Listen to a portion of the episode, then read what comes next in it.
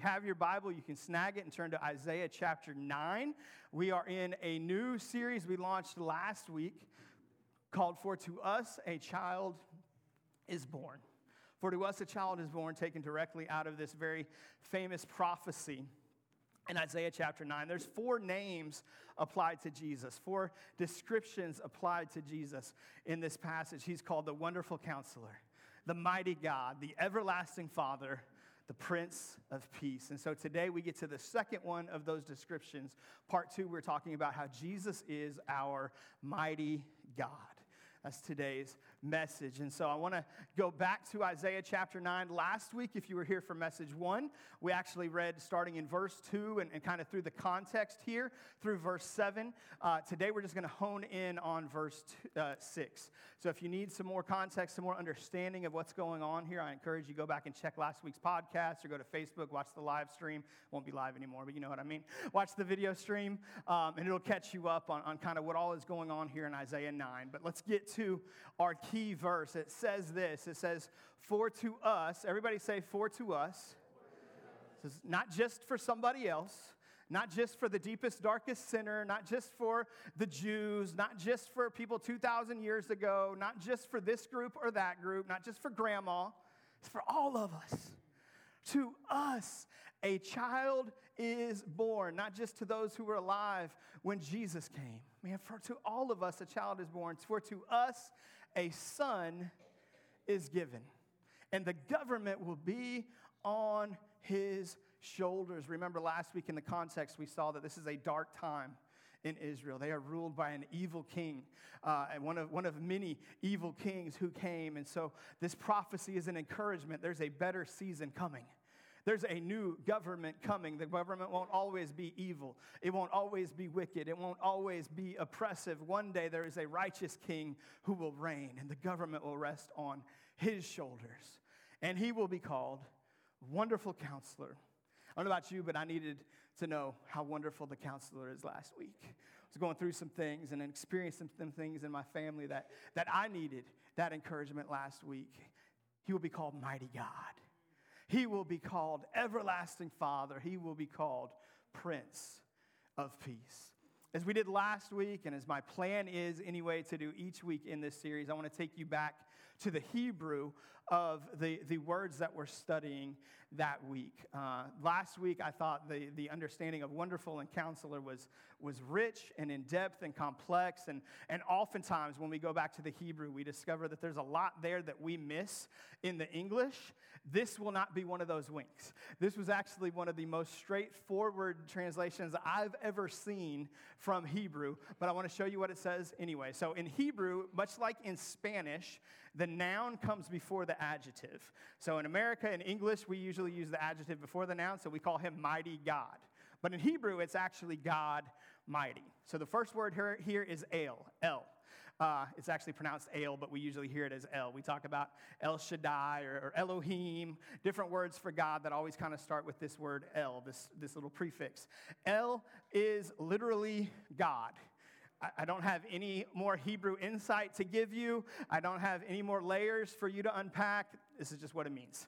Uh, very direct, very straightforward. The good news is we lose nothing in translation uh, when it comes to El. It, it is a direct translation from the Hebrew into English as God.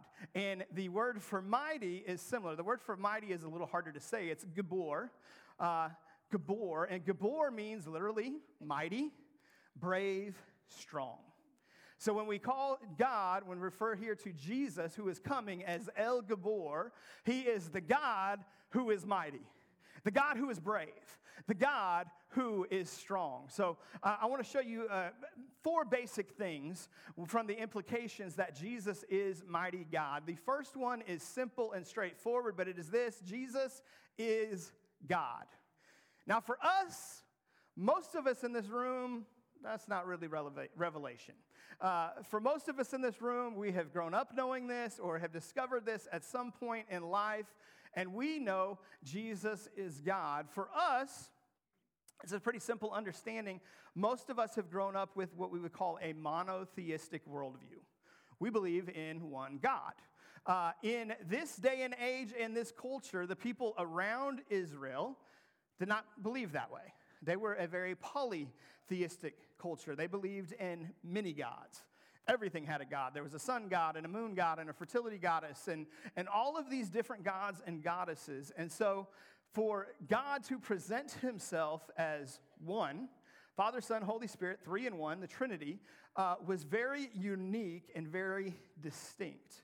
In fact, for many, it was scandalous to suggest that there was only one God. And so, for Isaiah to prophesy, as the, the Holy Spirit speaks through him, that Jesus would come and he would be the mighty God, not a mighty God, not, not one God who is mighty amongst many other gods, but the only mighty God, the one who transcends all others, the one who stands alone, who is distinct, who is unique.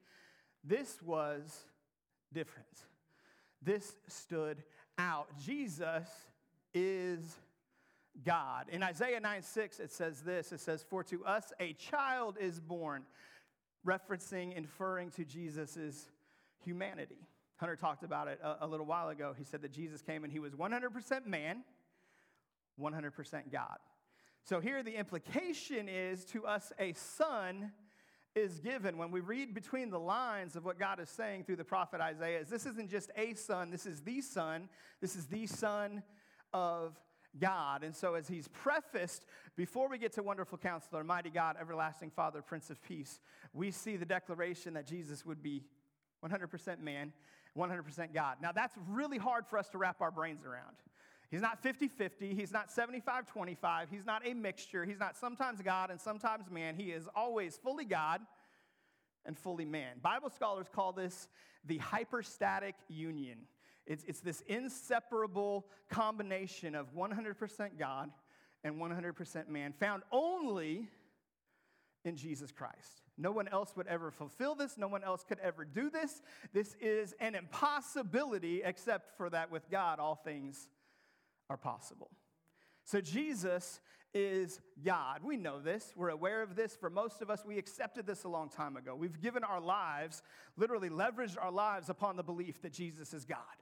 But I want to make sure that, that we state it explicitly and clearly because the text certainly is stating it clearly and explicitly. But, but I want to focus more today on the mighty part because I want to encourage you with the adjective. I want to encourage you with that. We all know that He's God, but do you know that He's mighty?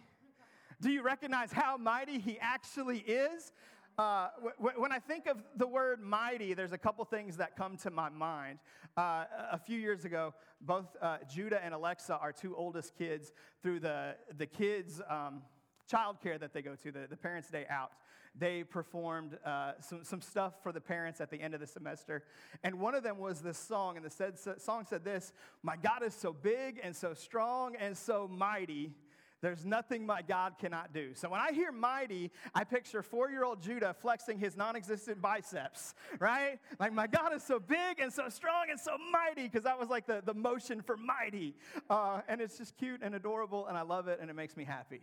Brings me peace to think of my son declaring that my God is so big, so strong, so mighty. My daughter got way more into it. She gets really into the motions.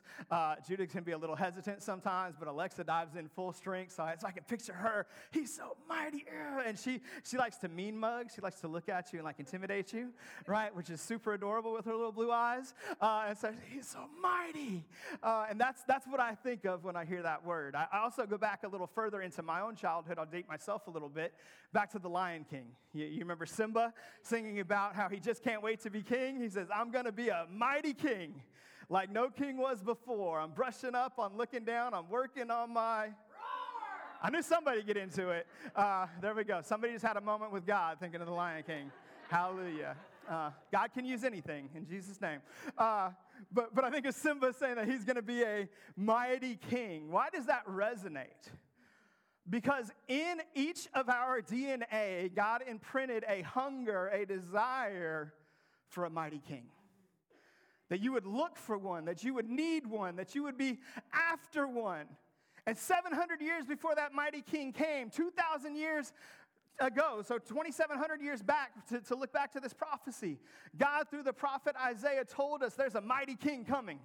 There's a mighty God who is coming. He is going to be here and he is going to be mighty. So, what does that mean for us? Well, first of all, I want to tell you this morning that Jesus is mighty for us. You could write it this way if you want Jesus is mighty for me. He's not just mighty. Praise God, he's mighty. Praise God, he's powerful. Praise God, he's that's who he is. But remember the context here. For to us a child is born, for to us a son is given. It's not just there's a mighty one there, but there's a mighty one for us. When I was five or six years old, my family was kind of church hoppers. We'd go to a church for two or three years, and then something would happen, and we'd go to another church for two or three years, and then something would happen, and we'd do the cycle all over again. Well, we were in that cycle, and we had just started at a church in the Seattle area called New Life Bible Fellowship.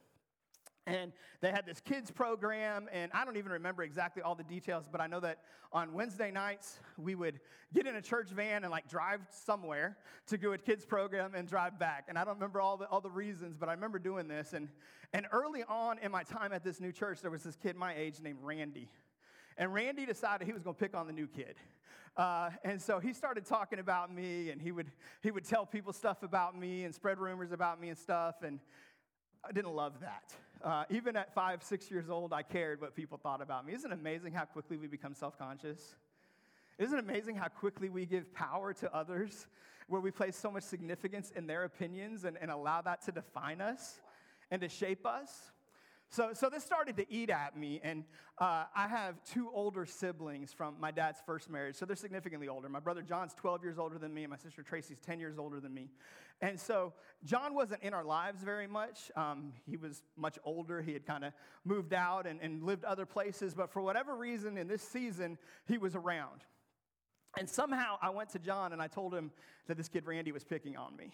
Uh, and the next Wednesday night, I went to my kids' class and we got in the van and we drove off and we drove back. And when we got back, waiting as our doors opened is my big brother John. And, and, and, this is the late 80s. Uh, this is like the tank top era for guys. Uh, John was in his physical peak. Uh, he was ripped. Uh, he wasn't afraid to flex. Uh, he, he, was in, he was in a good place. Uh, and so we get off the van, and John goes, Troy. You know, I guess makes his voice extra deep. Troy, which one is Randy? and I pointed at Randy, and John goes, Come here. And this little six year old who was so big and bad walks over to my big brother and looks up like this. And John goes, That's my brother. You mess with him, you mess with me. and I, will never forget hearing Randy's voice stammer as he looks at me. He goes, That's your brother? And all of a sudden, this kid who had so much power over me was powerless because he found out there was somebody who was bigger and badder who was for me. And I need you to know today, I don't know what you face. I don't know what your sin struggle is. I don't know what the physical diagnosis is. I don't know what the relational pain is. I don't know what the financial hurdle looks like. But there's somebody who's bigger and better than your problem.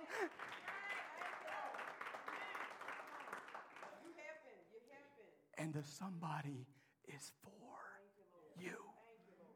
It's not just that there's somebody strong enough, it's that somebody who's strong enough has your back.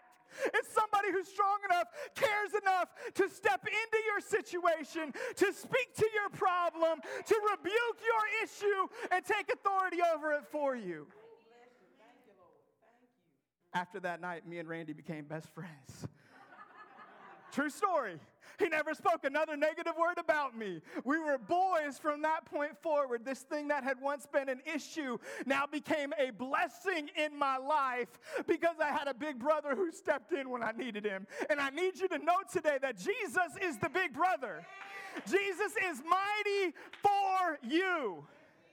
I love that preposition for because there's a lot packed in those little three words. Years ago, we were named City Church of Olive Branch, and that's a good name. Of tells you where we are. Man, this is our location, this is where we exist, but we had this laid upon our heart that we wanted to declare more. We weren't just of Olive Branch, we were for Olive Branch. And four has a, a, couple of connotations. On Christmas morning or Christmas Eve or whenever you do your Christmas gifts, if you're like us, there, there, there, there's a pile that'll end up in front of each individual, right? Noah has a pile, and Judah has a pile, and Lexi has a pile, and mommy has a pile, and daddy has a pile, and mommy, daddy's pile. Don't compare to Judah, Lexi, and Noah's pile. Uh, working through some resentment there, but we're getting over it. But what happens is somebody will pull a gift out from under the tree and see whose name is on it. It's like, oh, this is for Lexi. This is for daddy, right? It's for, in other words, it is designed for that individual. There was someone who had a plan, who had a purpose, who saw this gift and said, oh, this is going to be good for you. Jesus is mighty for you. He's designed for you. You have a God shaped hole inside of you that you're born with where you need His might. You need His power. He's the only one who can come and provide what you need. Jesus is mighty for you. But not only is He for you, He's also for you. See, for also carries the implication that I'm behind you, I'm on your side, I'm on your team, I'm for you, I'm not against you. So not only is he designed for you, but he has your back. In fact, in the book of Romans, the Apostle Paul puts it this way in chapter 8. He says, What then shall we say in response to these things? If God is, if God is, then who can be against us? That other six year old may be bigger and badder than you, but he has no power in your life. That sin, that struggle, that shame, that condemnation, that doubt, that fear, whatever it is that's come against you, it may be against you, but it has no power because of the one who is for you. If he's for you, what does it matter what somebody else has to say? What does it matter that somebody else lets you down? That somebody else doesn't come through. I know that it hurts. I get it. But ultimately, when the one who sits on the throne is on your side, you don't need nobody else. He's got you, He's for you. Jesus is mighty for you. I don't know what way you need Him to show His power in your life today, but I need you to know not only does He have enough power to do it, He desires to show up for his people because he's for you and he's not against you. For so long, the enemy has excelled at, at using judgmental and religious, self righteous Christians, at, at making people who are broken think that God's against them. That God's condemning them, that, that, that God has given up on them. But I need you to know that's not the heart of God. I'm sorry that sometimes we project that falsely, but God is not against you, He is for you. He loves you. He cares about you. He's on your side. He's in your corner. He's for you and not against you. Verse goes on in verse 32 it says, He who did not spare his own son, but gave him up for his all, he gave his very best. How will he not also, along with him, along with Jesus, graciously give us all things? He is mighty for you. But I got good news. It doesn't stop there. Not only is Jesus mighty for us, praise God, Jesus is also mighty in us. Teresa's preaching my message for me. She's one step ahead. Jesus is mighty for us, but he's also mighty in us. This is crazy. This is scandalous.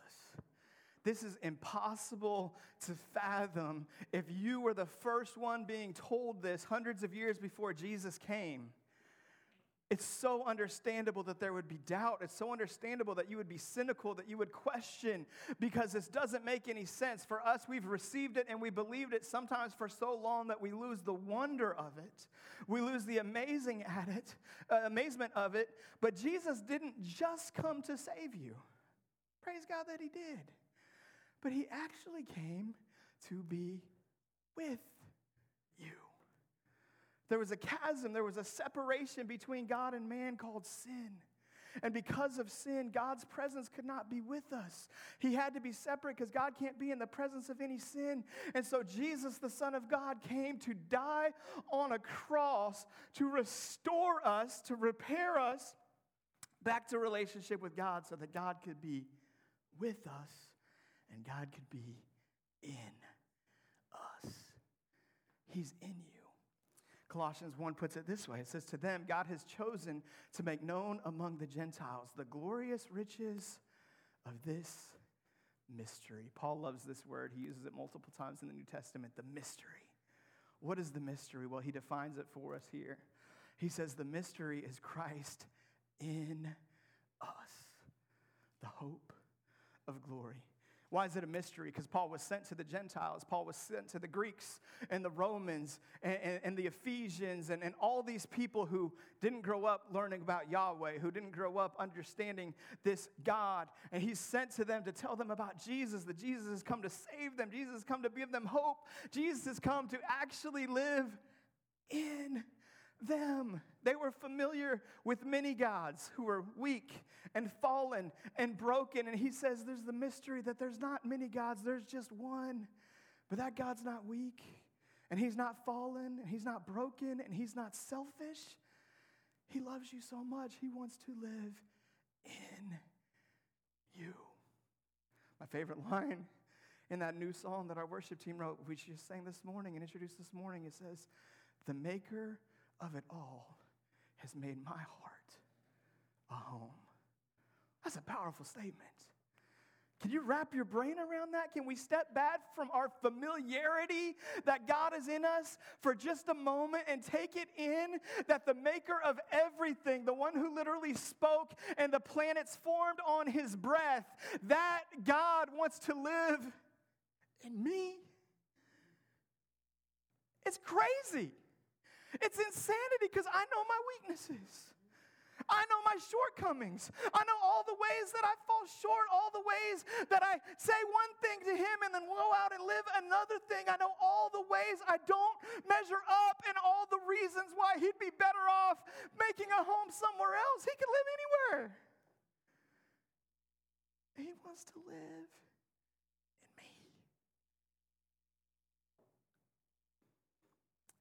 Jesus is mighty for you. But praise God, He's mighty in you. What does that mean? That means there's nobody that you can't share your faith with. That means there's no struggle with sin that you can't overcome. That means there's no situation that you can go into that you have to give up and you can't find a way out. Last week, had some family come up for Thanksgiving, and on Thanksgiving Day, I was making bacon wrapped turkey legs, and they were fire, by the way. They turned out awesome. Thank you for asking. Uh, and while I'm making our bacon wrapped turkey legs that came together so beautifully, feeling good about it, my dad had to run an errand, and so my sister was at the house, and, and she like saw her opportunity while dad was gone. And so she comes to Mel and I and, and starts sharing just some devastating things about our family. And I'm not talking about like one thing, I'm talking about this person's got this going on, and this person's got this going on, and this person's got this going on. And, and I'm like, can I just make some turkey? Like, I wasn't ready for this. I wasn't prepared for this. Like, most of the time, bad news doesn't show up at a convenient time, right? The reality is there's not a convenient time. So my sister's sharing with me this, this brokenness in my family and the temptation for me is just to say, that's on them. They can deal with that. They made those choices. They, they brought this stuff on themselves. Like, I'm, I'm safe over here in Mississippi. They're 600 miles away. Like, that. But I don't have that excuse when the God of the universe is mighty in.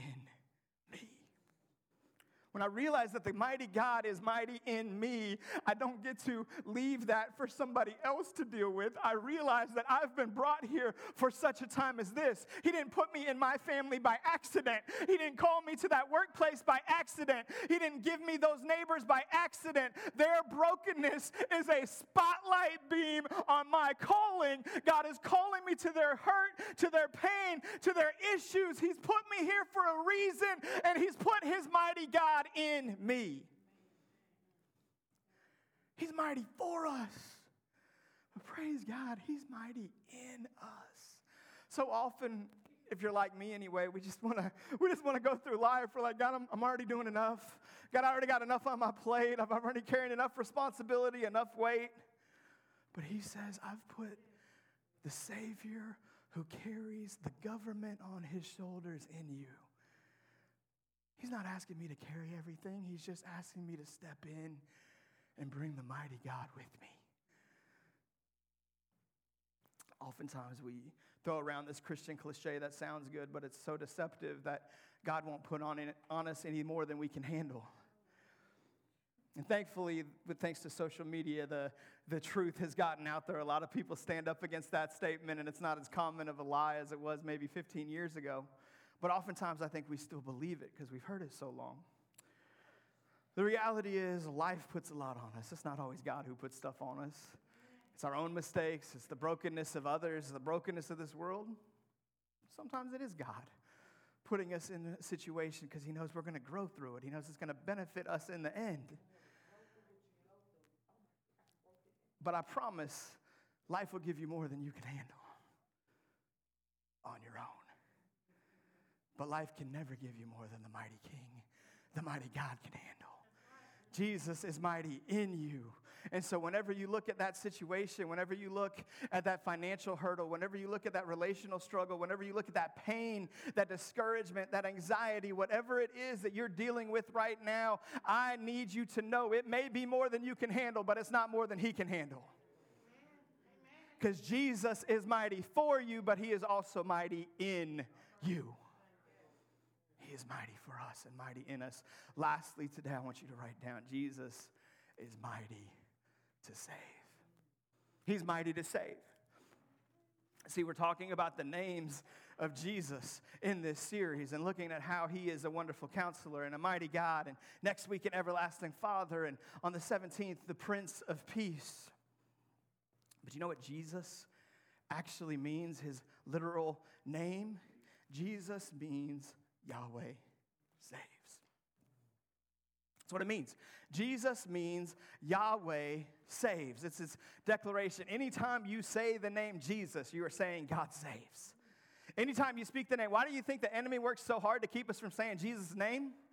Because it's a declaration that Jesus saves. Why is it that, that at every music awards show, people can go out there and thank God and there's no issues and no offense, but when people start talking about Jesus, people get really uncomfortable? because Jesus means Yahweh saves. It's okay to believe in a God, but when we declare that Jesus saves, we're declaring we need a Savior. And we live in a world that doesn't want to hear it needs a Savior. We live in a world that doesn't want to believe that it has a problem, that doesn't want to believe that there's any brokenness. But I need you to know if we would just open our eyes and look around, it's clear our world needs a Savior. And I need one too. And Jesus means Yahweh saves. It's not just embedded in his name in the book of Zephaniah, it's made explicit. Zephaniah chapter 3, verse 17, it says, The Lord, that is literally Yahweh in the Hebrew. Yahweh, your God, your El. Yahweh, your El is with you. Everybody say, He's with me. That's the Christmas Eve message, but we'll steal from it a little bit. He's with you. He is mighty, strong, brave, powerful, to save. He's mighty to save. He will take great delight in you. Somebody needs to hear that. He's not just capable of saving you, but He takes delight in you. It's one thing to save somebody because you realize that they need to be saved, but you don't really like them. You do it out of obligation, you do it out of guilt. He doesn't just save you because somebody has to, He saves you because He delights in you. Because He loves you, because He sees something in you. He will quiet you with his love. that's a Prince of Peace message. We'll get to that in a couple weeks. But aren't you grateful for a God who can quiet us with his love? Sometimes we need the noise to be turned down a little bit. And we serve a God who can quiet us. He will rejoice over you with singing. You know you're supposed to sing worship to God, right? But you know that God sings over you. You serve a God who sings over you, not worshiping you but declaring his love to you. He delights in you. He sings over you. That's, a, that's an amazing thought to think about God singing over you. That's an intimate God. That's a close God. That's a caring God. I don't know, I don't know what God's voice sounds like when he sings, but I guarantee you it's good. He, he ain't missing notes. Uh, it's not like when I sing over you, when God sings over you, there's something incredible. He will sing over you. He is mighty to save. Here's what I love about the declaration that He's mighty to save. Jesus didn't just come to save the people that mostly had it together, and man, they had 90% of it, but He had to kind of fix the last little bit. Jesus came capable of saving the deepest, darkest sinner capable of stepping in to the worst situation, capable of loving the unlovable. He came and he is mighty to save. Elsewhere in scripture, it says that his arm is not too short to save. I picture Peter out there walking on water and, and he looks at the waves. He takes his eyes off of Jesus and he begins to sink. And Jesus instantly reaches out and grabs him because Jesus' arm is not too short to save. The reality is his arm isn't too short to save because he's close. He's right there and he's ready to reach out and grab a hold of us. Jesus says, I stand at the door of your heart and I knock. If you'll just open the door, I'll step in. You see, he has all the power and all the might to save but there's one thing he won't do he won't force his way in. He honors and respects your free will too much. He will save you if you will simply let him. If you'll simply allow him to, if you'll simply open the door, if you'll simply open your hand for him to grasp, he'll do all the heavy lifting. He'll do all the hard work. You could never do it on your own. I could never do it on my own. He's mighty to save, but he does ask that one thing I need you to tell me you want it. I need you to trust me in this. I need you to allow me to stretch out my hand and grab a hold of you. I'm mighty to save. I'll pull you out of that pit. I'll pull you out of that despair. I'll pull you out of that sin. I'll pull you out of that dysfunction. I will pull you out. But you got to let me mighty to save. You see, Christmas is the, the sweet time, the cute time, the time we celebrate a little baby, but the reality is that baby had to come and he didn't stay a baby. He grew up. For 33 years, he lived a sinless life, conquering all the stuff that defeated us. Why did it have to be Jesus? Because nobody else could conquer sin. Nobody else could resist every temptation. We were all born sinners, he was not. And so he comes, and all the ways that mankind had fallen, Jesus was victorious. And because of that, when he died, when he was crucified, he died as a perfect sacrifice for our sins. Why we don't have to sacrifice animals anymore? Because those things were just a temporary covering. Jesus came as a permanent covering for our sin. Because he's mighty to save. And if you're here today, if you're watching online with us today, and you're far from God, if you're in that pit, if you're in that brokenness, if you're in that place of shame, of doubt, of fear, of condemnation, if you're in that place where you don't know how to get out on your own, the good news, the gospel is that Jesus is mighty to save for you. And if you'll receive him, if you'll invite him in, he's going to come through his Holy Spirit and be mighty begin to live through you and, and empower you to live for Him, He's going to do all those things because He loves you. So, how do I become saved? The Bible tells us in Romans chapter 10, verse 9, two things we have to do. It says, if you confess with your mouth that Jesus is Lord, and you believe in your heart that God raised him from the dead, you will be saved. Two parts there's a confession and a belief. What do I have to believe? I got to believe Jesus raised from the dead. That means I really believe he lived, I believe he really died, and I, really, I believe he's really alive today. You don't have to be able to prove it historically or, or, or, be able to even understand and grasp all of it. It just means in your heart there's something that says, yes, this is true. I know it. I don't know how I know it, but I know Jesus did this for me. The second part is confession. And it's curious. It says you have to confess him not just as king, not just as Savior, you got to confess Him as Lord. Lord means He's in charge. Lord means you're surrendering to Him. When we choose Him as Lord, we choose His way over our way, and we believe that God raised Jesus from the dead. That's when salvation happens. That's when our sins are forgiven. That's when the Holy Spirit comes to live in us to empower us to live a new life. It's when we're given the promise of a place with God for eternity.